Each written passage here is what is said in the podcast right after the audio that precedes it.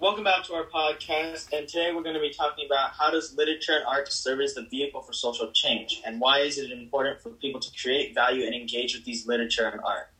Chloe, you want to start us off? Uh, so personally, I really love art. It's something that is one of my hobbies. I love to draw. Painting is okay, but I mostly like to draw things for my friends or family, and it brings me a lot of joy. And it's also a way for me to like de-stress after doing schoolwork. So it's definitely something that is important in my life.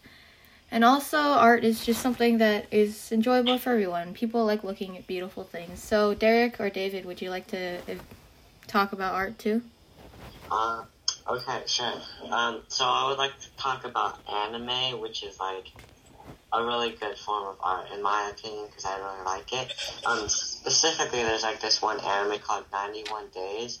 It's basically like a revenge story um, like about this guy, um, what is it, trying to kill the people that killed his family. I mean, there's like a whole ton of like mafia stuff and whatever.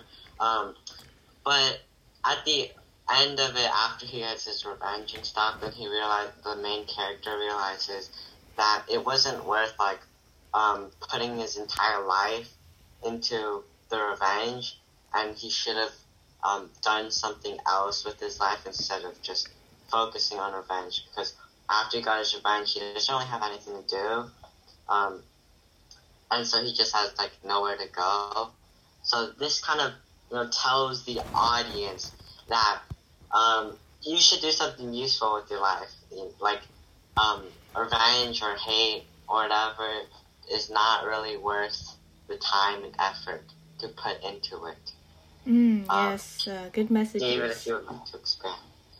Um, I would say another form of art would be like music, like piano.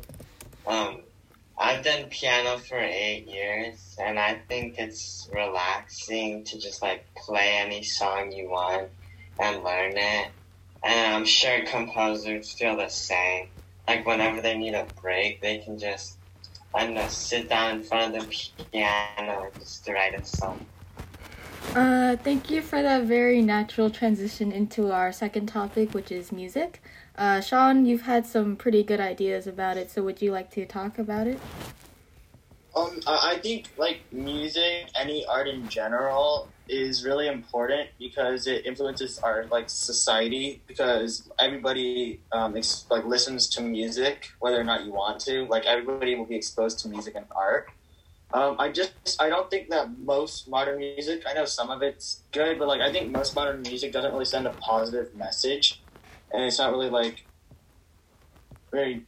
I just don't think it's like really wholesome anymore. Like, like that sounds corny, but like I just don't think that it sends the right message, and it's not like old older music was more about the message, and it was a better message compared to what it is today. Um, and like I said, music has evolved a lot since like the like seventies, eighties. It's evolved to something completely different, which I don't really like personally. Mm, yeah, I understand. Like a lot of rap or pop music, they all sound the same, and they were like made in factories by heartless robots and they're very like basic and they have not a lot of like structure or interesting ideas. And also like a lot of music videos nowadays are very um graphic. Uh, like WAP by Cardi B, which isn't even a good song. We're not even gonna talk about that, but you know, like it's very different than what it was like maybe 20, 30 years ago. And everything's also about like drugs and money. So it's like where where'd all like the wholesome messaging about finding your inner self and being a good person go? Exactly. Yeah. and, like to be honest i don't think like no offense i don't really think Cardi is like an artist just because like it just it's just not music. Like it's not it doesn't really have a purpose. It doesn't serve a purpose for anything. Like i don't really think anybody's listening to that and they're like relaxing to that. Yeah. Like, well, also, like, some music is meant to, like, make you feel really excited. Like, I know for anime, the openings are supposed to be really, really exciting and hyper, so then it can make the person hyped up for, like, the episode. And then the outro is supposed to be, like, chill and, like, oh man, this thing already ended, time for the next episode next week, and stuff like that. But also, music is really influential when it's talking about spreading culture. Like, uh, the Korean wave has spread all over the world, and BTS is really making our presence known. I I don't like BTS. I think their music is pretty bad, but it's very uh, music is universal. So if something sounds nice, then no matter what language you speak, someone will enjoy it. So then it's good for Yeah, spreading like culture. especially since like everybody like everybody hears it one way or another so that's how it like influences the whole society so like no matter what like everybody knows like about a song even if they don't like that certain genre or like they've heard it at least once Yeah, I've also heard from some people that I know that music helps them cope with like if they're having like a tough time in their life, then listening to sad music will make them feel like, oh, someone's also gone through this, so I'm not alone in my situation. Uh, David or Derek, do you want to add anything about music? I think there's like this anime called like Your Lie in April, which is like what this uh person playing piano. Or David, you watched it, so you probably know. Yeah, I watched it. It's um about this boy who, uh, as a little kid, he was like one of the top pianists at stage, and he was like really good. And then his mom died, and then he stopped playing piano for a few years, and then that was pretty sad. And then um after like a few years after his mom died, then uh, uh then a girl he met um changed his life. Like she made him get back into piano and stuff. Then she also had a really sad story because she also died at the end. I I think that more of the story though is like you know music um like saved the guy's life because uh well not music like the girl saved his life by using music to help him like get back to his normal stuff I guess you could say. Um yeah. Yeah I- i'm gonna hop back to like when you were talking about like people listening to this like sad music and thing like stuff like how people like relate to it and i think that's like why music is so great.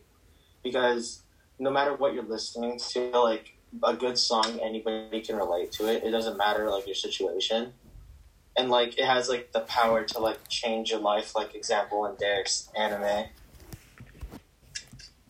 Yeah. Uh, Your Lie in April also goes into themes of like in classical music you can have different interpretations of like the notes and you can play it in different ways. So everyone has a different like playing style and the main I think the girl's name is Kaori.